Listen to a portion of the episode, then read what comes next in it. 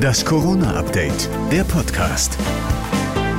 Hallo zusammen, hier kommt jetzt eine Sonderausgabe des Corona-Updates der Podcast mit den Beschlüssen der Bund-Länder-Runde.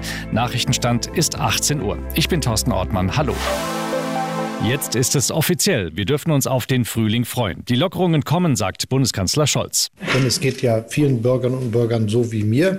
Irgendwie haben wir nach all diesen langen zwei Jahren auch mal verdient, dass es irgendwie wieder besser wird. Wenn nicht noch eine neue Variante alles durcheinander bringt, werden wir jetzt tatsächlich einen Frühling erleben und einen Sommer, in dem die meisten Beschränkungen, die wir haben, unseren Alltag nicht mehr beeinträchtigen. Deutschland sei besser durch die Omikron-Welle gekommen als andere Länder, so Scholz, auch dank der Maßnahmen.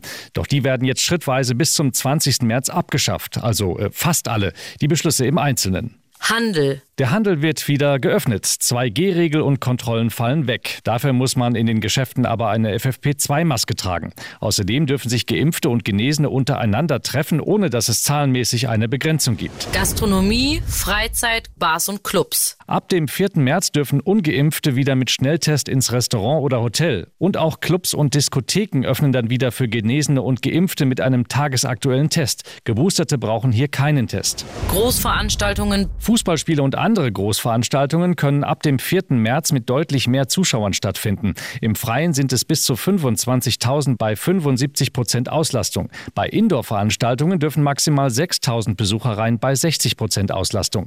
Diese schrittweise Öffnung sorgt für mehr Sicherheit, sagt Berlins regierende Bürgermeisterin Giffey. Das sind Schritte, auf die wir uns sehr, sehr einvernehmlich verständigt haben. Es ist gut, dass das stufenweise geschieht, dass eben nicht von einem Tag auf den anderen Dinge verändert werden, sondern dass wir jetzt einen klaren Plan haben. Am 20. März sollen dann alle Einschränkungen wegfallen. Da gibt es allerdings ein Aber, denn die Länder sollen auch nach dem 20. März Corona-Maßnahmen verhängen können, falls die Infektionslage es erfordert.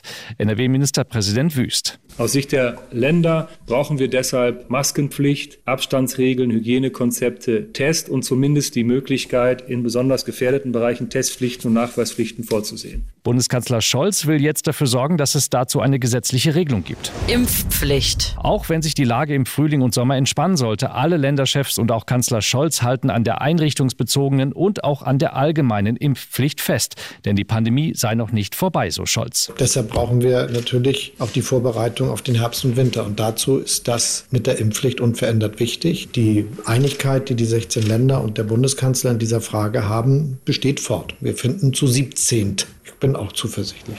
Das war die Sonderausgabe des Corona-Updates mit den aktuellen Beschlüssen der Bund-Länder-Runde.